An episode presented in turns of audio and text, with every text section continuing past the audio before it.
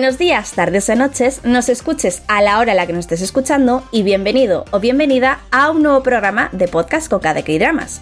Yo soy Chris y como siempre vengo súper mega bien acompañada por mi querida compi Laura. Bienvenida. Hola, ¿qué tal? Aquí estamos una semana más para traeros una nueva recomendación del mundo de Dramaland. Y por supuesto contamos con la presencia de nuestro querido Johnny. Bienvenido. Hola chicas, ¿qué tal estáis? Hola Johnny, ¿qué tal estás? Bueno, como siempre vamos a recordar a toda la gente que nos está escuchando que desde el principio del programa no contaremos ningún spoiler, cero patatero, por lo que si estáis interesados en este drama pero no lo habéis empezado a ver o estáis viéndolo, no os preocupéis porque os vamos a traer toda la información sin desvelaros nada.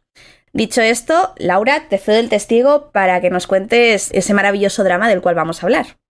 Pues hoy vamos a hablar de The Sound of Magic o también conocido en Netflix como El sonido de la magia, protagonizado por Ji Chang-wook, Choi Sun-un y Juan In-yeop, que ya había ganas de ver un nuevo proyecto de nuestro Seoyun de True Beauty y por eso lo he visto yo, no os voy a engañar. Pero bueno, antes de nada, Cabe destacar que está basado en un popular webtoon de 2010. Y vamos por partes. ¿De qué trata este drama? Empezamos conociendo a la protagonista Jun Ayi, una estudiante de secundaria la cual ha tenido que madurar antes de tiempo debido a varios motivos. Así de primeras, vive sola con su hermana pequeña en una casa, la cual ella misma intenta mantener, compaginando sus estudios con trabajar a media jornada. ¿Por qué se encuentra en esta situación? Su madre un día se esfumó, no se sabe nada de ella, y su padre vive huyendo de los típicos cobradores de deudas que vemos en muchos dramas. Bueno, pues debido a todo esto, lo que más quiere es ser adulta para poder conseguir un trabajo estable y vivir dignamente y sin preocupaciones. Luego, por otro lado, tenemos a Nail Dung, su compañero de clase, el cual suele competir con ella por tener las notas más altas, también muy común en los dramas. Es de un mundo totalmente distinto, ya que viene de familia rica, con toda la presión que ello supone. Y llegados a cierto punto empiezan a tener más relación. ¿Y qué pasa? Que alguien de lo más inesperado los acaba uniendo. Un misterioso mago que vive en un parque de atracciones abandonado. Y dicho esto, le doy paso a Johnny para que nos hable más a fondo sobre el reparto y algunas curiosidades de las suyas que nos quiera comentar. Pues el tema de la producción es bastante interesante porque vamos a partir de la base de que el director de esta obra no es nada más y nada menos que Kim Sung-joon, que todos conocemos, seguramente todos hemos visto y disfrutado su anterior trabajo que fue Itaewon Class. Muy diferente a The Son of Magic, pero bueno, también tiene cierta magia. Y anteriormente este director había estrenado otro gran bombazo, en este caso protagonizado por Park Bo que es Love in the Moonlight. Así que bueno, podemos ver eh, la trayectoria de, de, este director, pues que ha ido siempre de menos a más. Tiene ahí en 2012 a ver, a mí me duele un poco porque el drama está protagonizado por Gonjo, que es de Big, pero Big, Gonjo, arriba, Gonjo abajo, no es muy buena. Es una serie que a más de uno nos hizo un mech. Es considerado un clásico, pero no nos termina de convencer. Y sin embargo, esos fueron sus inicios. Vemos posteriormente la carrera de este director y va de menos a más, al menos en las producciones. Si es cierto que Itaewon Class, quizás eh, la más popular de su filmografía, sea la más destacada y la que más guste, también partimos de un guion muchísimo más interesante que el de, de Son of Magic, que si bien está basado en un popular webtoon de mismo nombre, que en este caso está ilustrado por A.I. Kwon,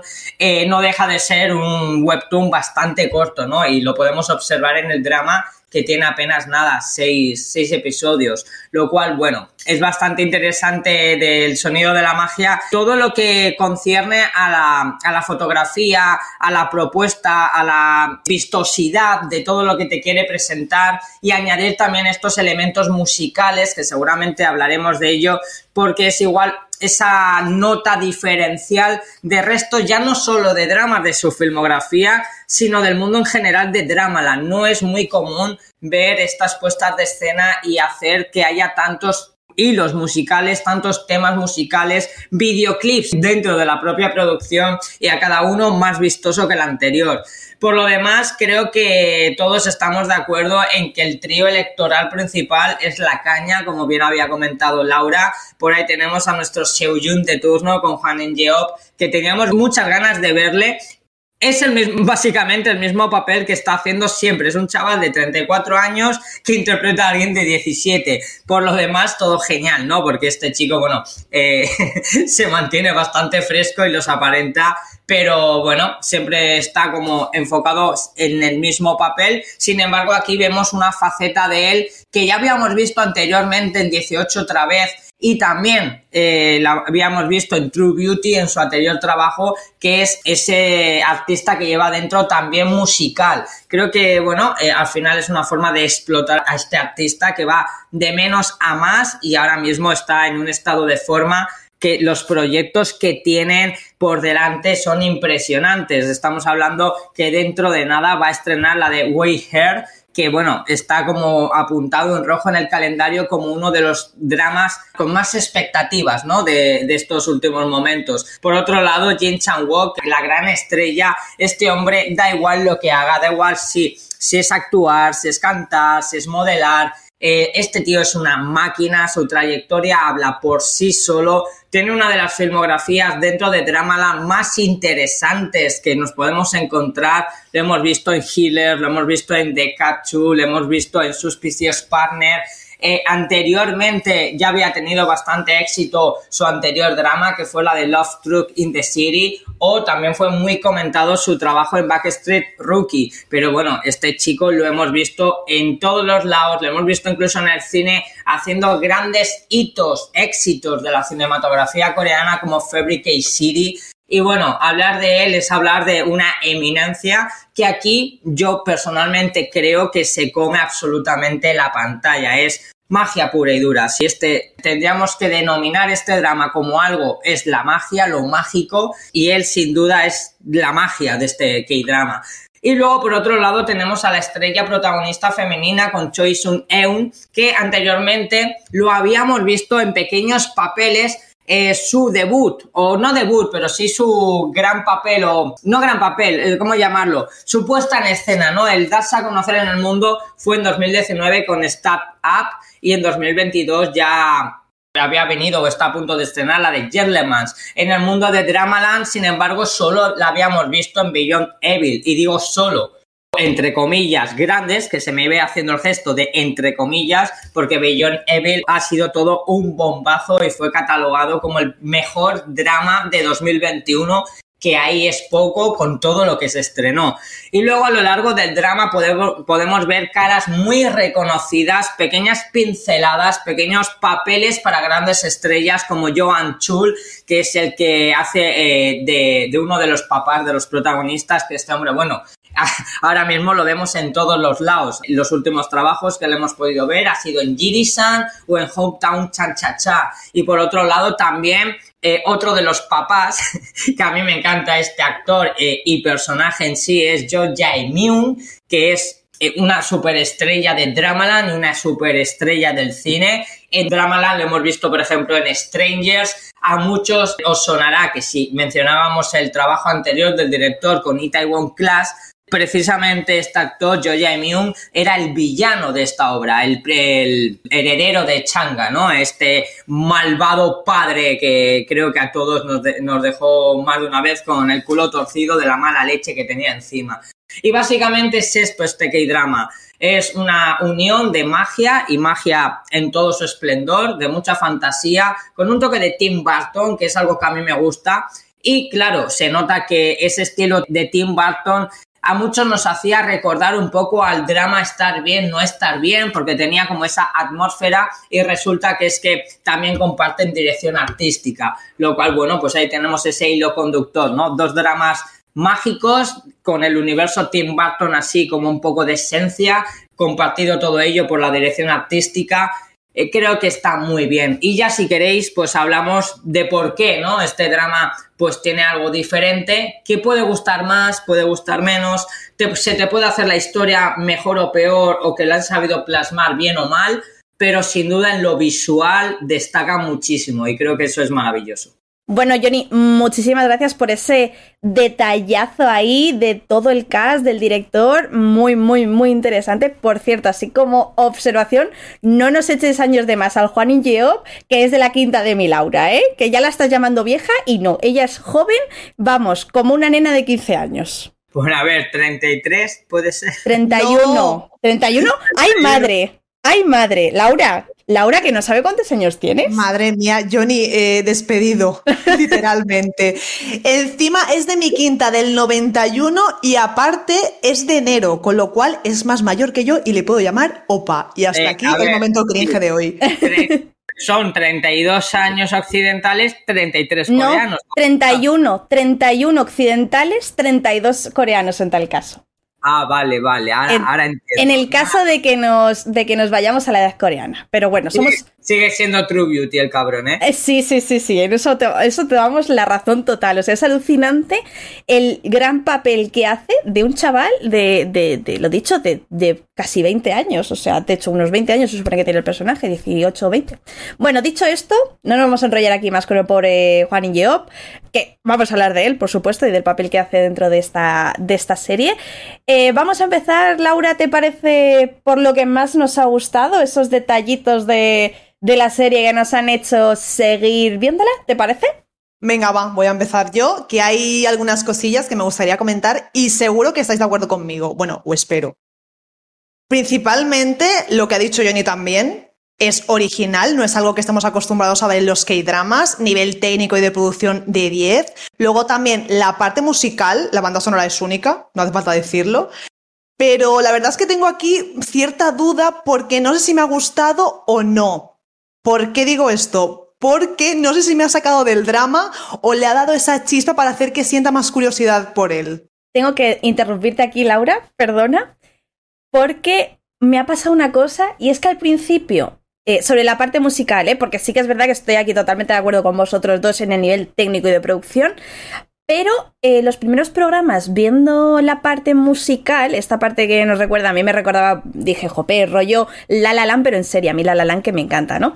Pero a medida que pasaban los capítulos y había más música y tal, a mí me desconectaba. Y llegaba un momento en el que decía, bueno, voy a ponerme con el móvil, a mirar Discord, a ver si están comentando algo, o el Twitter o lo que sea, porque desconectaba totalmente, no me enganchaba, no me enganchaba para nada. A mí, sin embargo, todo lo contrario.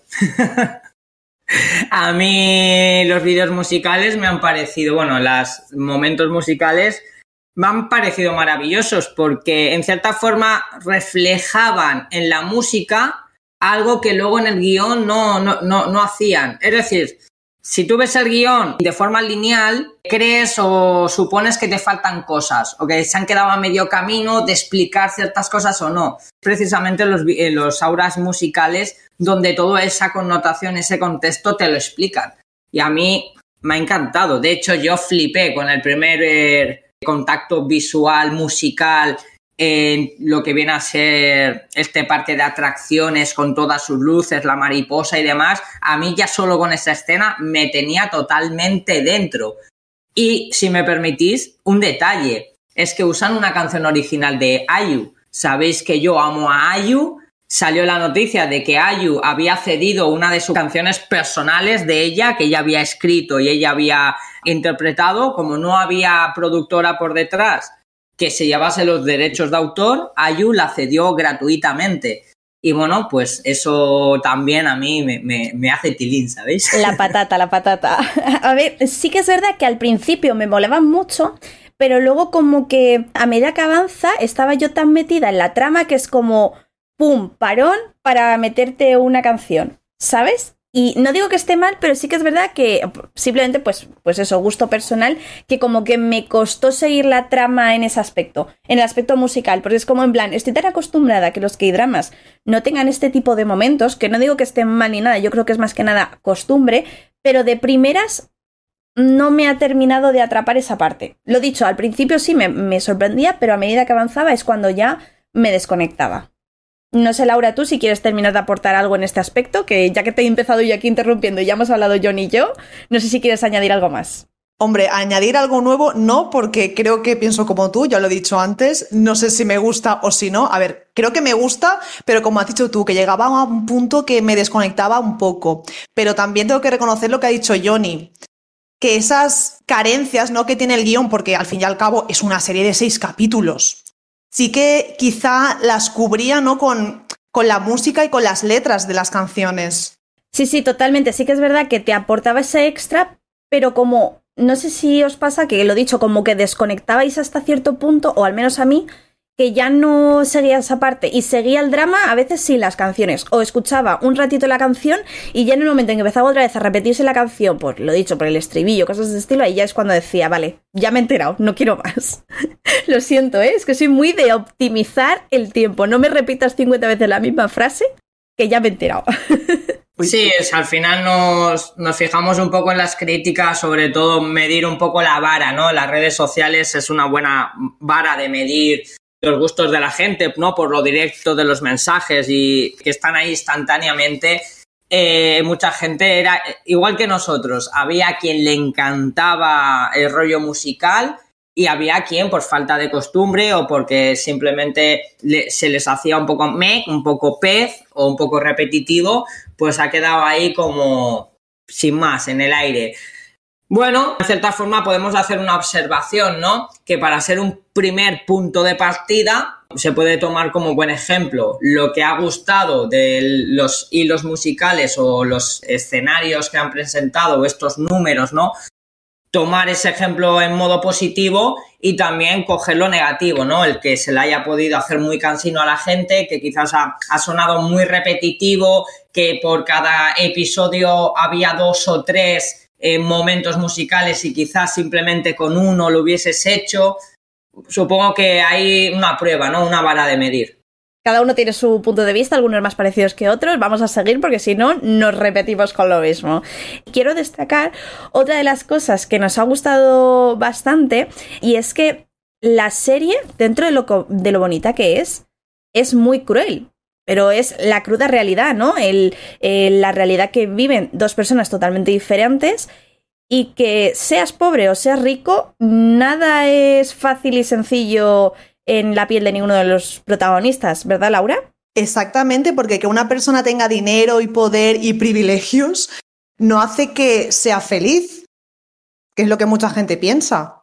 Sí, de hecho, es que nos pintan al personaje de Juan Yeop. Yo lo siento, para mí es Juan Yeop, no tiene nombre de serie. Para mí es Juan Yeop, ¿eh? lo siento. Pero lo dicho, que lo que eh, le plantan como a un chico que dices tú, rico, con muchas facilidades, pero que realmente por ser rico, se espera y tener tantas facilidades a su alcance para ser el mejor, se espera que sea el mejor. Y aún así, pues no es algo que consigas de la noche a la mañana ni que nazcas aprendido ni nada. También te lo tienes que currar, tiene que estudiar y con ello tiene pues esa presión, ese estrés, esa ansiedad que le dan sus padres y esa sensación también de sentirse encerrado, ¿no? Que una cosa que dicen en la trama es que no como que el muchacho no le dan opciones a hacer nada, tiene que seguir el camino que trazan sus padres. Y es eso como que se siente atrapado, no puede, pues lo dicho, no puede tener un hobby o, explorar eh, X cosa, como la magia, que es lo que él intenta hacer, porque en cuanto le pillan sus padres, le cortan las alas, nunca mejor dicho. Y en contraposición tenemos a la chica que sí que tiene una vida dura, hablando mal y claro, de mierda, porque es pobre, tiene que sacar no solo a sí misma, sino a su hermana adelante, porque recordemos que tiene una hermana pequeña. Y nada, lo dicho, que, que tampoco es fácil, que desea ser adulta, como has dicho tú, Laura, en la hipnosis. Y lo dicho, que son dos realidades muy crudas, muy crueles, muy difíciles y que las plasman de una manera muy real. Muy, muy, muy real. No sé yo ni tú cómo has vivido esto, si quieres añadir algo más, pero vamos, creo que, creo que lo deja muy bien explicadito, ¿eh? me siento aquí orgullosa de mí misma. Un poco más que añadir, porque tú lo has explicado a la perfección. Valorar quizás lo bien que se, ha manejado en ese aspecto, ¿no? Eh, la trama de que nosotros, seamos pobres, ricos o no, nos hayamos podido incluso sentir identificados en ambas partes, ¿no? En momentos como que hemos sentido también el parecer de cada uno de ellos. Y creo que eso es bastante interesante. Y bueno, por lo demás, lo que tú has dicho. Yo creo que poco voy a hablar hoy, ¿eh? lo, estoy, haciendo de auténtica maravilla. Es que tenemos aquí un estudio perfecto de todo, de todo, de todo lo de la serie. Y otra cosa también que quiero mencionar, antes de darle paso a la Laura, que sé que tiene una escena que quiere mencionar sí o sí, quiero mencionar, porque no hemos hablado todavía de él, al personaje del mago. Recordemos, eh, Diul se supone que lo mm, pronuncia más o menos así, lo siento por mi pronunciación de pacotilla, eh, que al final es el hilo conductor de toda la trama, porque recordemos, a nosotros nos, nos lo presentan como un mago, pero a medida que vamos avanzando, claro, esto es algo que quiero que me choca mucho, porque a medida que vamos avanzando, yo al principio pensaba, no es un mago, esto aquí hay algo... Yo ya tenía mis sospechas. Ella aquí, eh, Sherlock Holmes, ¿no? Pero a medida que pasaban cosas, en la escena esta en la que tira el avioncito de papel y conecta a la prota con su yo joven y la anima y demás, claro, yo ya empecé a pensar, vale, what, eh, ¿qué está pasando aquí? Si es un mago de verdad y no estoy entendiendo nada. Pero Luego tenemos la amiga de Riul, del mago, de cuando eran adolescentes, que te cuenta su historia y de cómo ha pasado de ser el mismo personaje que Juan Ingeo, un chico que tenía como la vida solucionada, la vida perfecta y tenía que ser el mejor, pasa a ser una persona totalmente diferente y hasta, hasta convertirse en esta persona, en el mago, ¿no? Y me parece muy interesante porque es una de las cosas que te atrapan, yo creo, en la trama cuando empiezas a saber más cosas del mago, porque sí que es verdad que los primeros episodios se centran sobre todo mucho en la protagonista, como es evidente, te dejan caer un poco esa amistad, romance entre el personaje de Juan y Job y la prota, y conoces un poco al mago y ves este tipo de cosillas de, de magia, no magia, pero sí magia, y luego empiezas a conocer al mago realmente. Y creo que es una cosa muy importante y una de las cosas que más en shock me ha dejado de toda la trama. Lo tengo tanto en plan bien como, no lo voy a decir en plan mal, porque al final es de lo que va y si no fuera de esto, pues al igual que la cruda realidad que hemos hablado antes, ¿no? Si no te enseñara eso, no te atraparía o no te engancharía a seguir viéndolo, ¿no? Pero es una de las cosas que me ha llamado muy mucho la atención y quiero saber vuestra opinión. Mira, esto eh, me parece muy interesante. Porque esto en cierta forma también refleja algo de la sociedad y que lo podemos vivir muchas veces, ¿no? Esta gente, por ejemplo, que lo tiene todo y el día, al día siguiente le cambia el chip y deciden irse de mochileros por el mundo, por ejemplo, sin nada, con lo opuesto. Claro, la pregunta es, ¿por qué? Esa respuesta solo la tienen esas personas. Y me parece muy, muy interesante porque es una, una forma de diseccionar lo que somos los seres humanos realmente. Que a veces podemos ser muy, muy felices con absolutamente nada y ahogarnos en la miseria teniéndolo todo. Creo que es un mensaje que da, da para mucho, mucho debate y a mí es algo que me encantó. Johnny, yo creo un poco lo que estás, si te estoy entendiendo bien, ¿no? Es como que lo que estás intentando expresar es que como que la gente que tiene todo intenta huir de ello, por lo que hemos hablado del protagonista de Juan Ingeo, del mago, que tenían como una vida muy parecida y tenían un camino y tal, pero creo que es algo que también comparten con la chica, con la prota, con allí, porque al final todos quieren evadirse de su realidad y ir a una realidad eh, pues que les guste más, que, que ellos elijan, ¿no? En el caso de ella quiere una realidad en la que no sea adulta, o sea, que sea adulta para poder tener su propio, trazar su propio camino y demás. Y en el caso de Juan Ingeob es poder decidir también qué hacer con su vida y no estar obligado por sus padres. Y yo creo que es algo muy curioso que comparten los tres y que sobre todo vemos desarrollado en el personaje del mago. Bueno, Laura, yo creo que, opinamos más o menos lo mismo, así que ahora sí te doy pie a que digas esa escena concreta que tanto te ha gustado. A ver, realmente no es que me haya gustado, es que me ha sorprendido. Exacto, la escena post créditos, porque claro, se te rompen los esquemas. O sea, me estás queriendo decir que la serie forma parte de una obra de teatro, de un musical, que nada es real. Es que no lo sé, la verdad es que me explotó un poquito la cabeza, pero me gustó bastante eso y sobre todo, lo dicho, me sorprendió porque no me la esperaba para nada. Sí, a mí también me sorprendió bastante. Es bastante curiosa. Yo, de hecho, ya estaba a punto de decir echar para atrás y hasta luego pero sí que es verdad que es bastante curiosa y también es, me quedo un poco rollo Los Serrano. No sé si esto ha sido un sueño o no, o qué, pero bueno. Y si seguimos, y perdonad que os interrumpa, y si seguimos con esa estela, al final lo que te están mostrando es tu vida es un escenario, puede ser una función de teatro, ¿sabes? Te intentan dar como esa especie de mensaje, ¿no? De la vida en sí es un teatro. No sé, es que Podría incluso volverla a ver entera porque ya, ya sabéis un poco cómo va la vaina con mi vida. Pero yo todo lo que he visto y todas las sensaciones que me ha transmitido es precisamente eso, ¿no? Que es como una fábula misma de la vida. Bueno, Johnny ha venido hoy a grabar así en un modo bohemio. Me hace mucha gracia, pero totalmente creo que Chris y yo estamos de acuerdo contigo. Y si me permitís, vamos a pasar a las cosas que no nos han gustado. Porque al final nos estamos aquí enrollando y ya sabéis que, vamos, que si por nosotros fuera, estaríamos aquí dos horas. Sí, sí.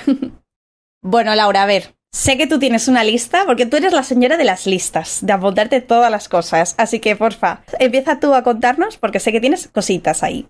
Sí, sí, sí, ya sabéis que me lo apunto todo, porque precisamente en el programa anterior, me parece, fue cuando dije que, claro, como estamos a muchas series, se nos olvidan cosas, detalles, y no puede ser. Así que cuando toca venir a grabar, hay que refrescar la memoria. a ver, primera cosa que no me ha gustado. Creo que los personajes no tienen mucha profundidad. Y eso ha hecho como que no termine de conectar con ellos. Le habría dado quizá un par de capítulos más no sé si tenéis la sensación. Sí, a mí me ha pasado eso un poco, no del todo, pero yo creo que a mí me ha pasado más por la parte de las canciones, que es lo que hemos hablado antes, de todo esto de que expresa mucho sentimiento en ellas y a lo mejor por eso no lo expresa como tal el personaje. Yo creo que es un poco lo mismo que, que hemos comentado antes.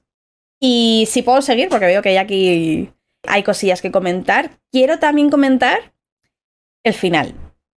Porque sí que es verdad que entiendo que hay gente a la que le gusta los finales abiertos, pero a mí me gustan que no estén tan abiertos, tan, tan, tan, tan abiertos, o que no tengan luego esa escena que acabamos de mencionar antes, post créditos, que te lo deja todo ahí súper. Eh, no entiendo nada y tengo que hacerme un croquis, ¿no? Pero bueno, quiero hablar un poquillo de eso porque sé, Laura, que tú esto lo has, has recabado información, que yo esto no lo sabía hasta antes de grabar, de que había una escena post créditos que se llegó a grabar, según dicen los rumores, las malas lenguas, que aparece en el webtoon, pero que evidentemente no aparece aquí en el, en el K-drama. Efectivamente, porque supuestamente se dice que se llegó a filmar esta escena, pero ¿la habéis visto en algún lado? Porque yo tampoco. Creo que la han eliminado y aparte esto también ha traído un descontento general a los seguidores del webtoon porque querían ver esa parte, ese final del personaje de Juan Geop reflejado en el drama, porque lo dejan un poco al aire. Al aire todo en general. Yo soy como tú, Chris, que me gustan los finales más bien cerrados, porque si están abiertos, sí que es cierto que tienen cierto encanto, pero yo quiero que me lo cierren todo bien. si no me agobio. Depende de cómo lo terminen, yo creo, ¿no? Porque sí, que es verdad que está guay que te den pie a la imaginación y que tú pienses. Yo, por ejemplo, a, lo mejor no opinéis lo mismo y lo siento por el off topic, voy a tardar dos segundos, pero Crash Landing on You para mí es un final muy, muy abierto. Sigue siendo abierto porque no sabes qué pasa. ¿Se van a encontrar todos los años? No. Sí, no sé, pues a mí esas... Pero bueno, ya eso te no está tan abierto como aquí, ¿no? Que aquí ya no sabes literalmente qué va a pasar con la vida de cada uno. Ahí más o menos lo puedes intuir y tal, pero aquí no. Eh, Laura, no sé si quieres hablar finalmente de qué pasa en esa escena para la gente que nos haya leído el webtoon. Sí, claro, mira, por lo visto el drama es prácticamente idéntico al webtoon, menos, como he dicho, por el final de este personaje. Me explico, la última vez que lo vemos en el drama es cuando deja la escuela, toma su propio camino, etc., ¿no? Alejado de lo que es la presión de sus padres, de la vida que querían para él. Bueno, pues, ¿qué pasa? Que tanto él como nuestra chica protagonista siguen en contacto y él la llama para pasar Nochebuena juntos, lo cual me indica que quizá mm, pueden acabar juntos, no lo sé, ojalá, ya sabéis que aquí mm, amamos las historias de amor, así que en mi cabeza acaban juntos. Bueno, después de esta llamada aparece como una niña, ¿no? Y se le cae lo que es un caramelo o algo así, un dulce, ¿no? Que tenía en la boca. Total, el Juan en Job se agacha para hacer como un truco de magia y como que aparecen, no sé si son caramelos, no sé, aparece algo, ¿vale? Entonces la chiquilla se queda un poco de, ala, eres mago, y él le dice, no, con caritas y un poco de pena, ¿no? De perrito pachón. Y ese sería lo que es el final de este personaje en el webtoon, que la gente estaba esperando ver en el drama, porque a ver, también te digo, que te cuesta meter esa escena? Que son tres minutos y si encima la has grabado, hola, ya que has hecho el drama igual que el webtoon, que en realidad es muy corto, había que hacerlo así, no se lo quites, ¿no? No le quites el encanto del final. Que esa escena tan clave, ¿no? Exacto, exacto. Entonces, no sé. Eh, no he entendido eso, me hubiese gustado verlo, pero bueno, ya está. Ese es el descontento de los fanáticos. Porque lo dicho, se queda todo en el aire. Sí, la verdad es que da mucha pena, ¿no? Precisamente por lo que dices, porque bueno, lo dicho, terminas de seguir la historia de ellos y encima te deja caer que el personaje de Juan Job, aunque no sea mago, ha seguido por ahí, ¿no? Mm, pues yo creo, lo dicho, que hasta aquí el programita de hoy y para finalizar creo que tenemos que hacerlo chicos de una manera muy mágica, así que a la de tres, una, dos, tres. Anara, Sumanara.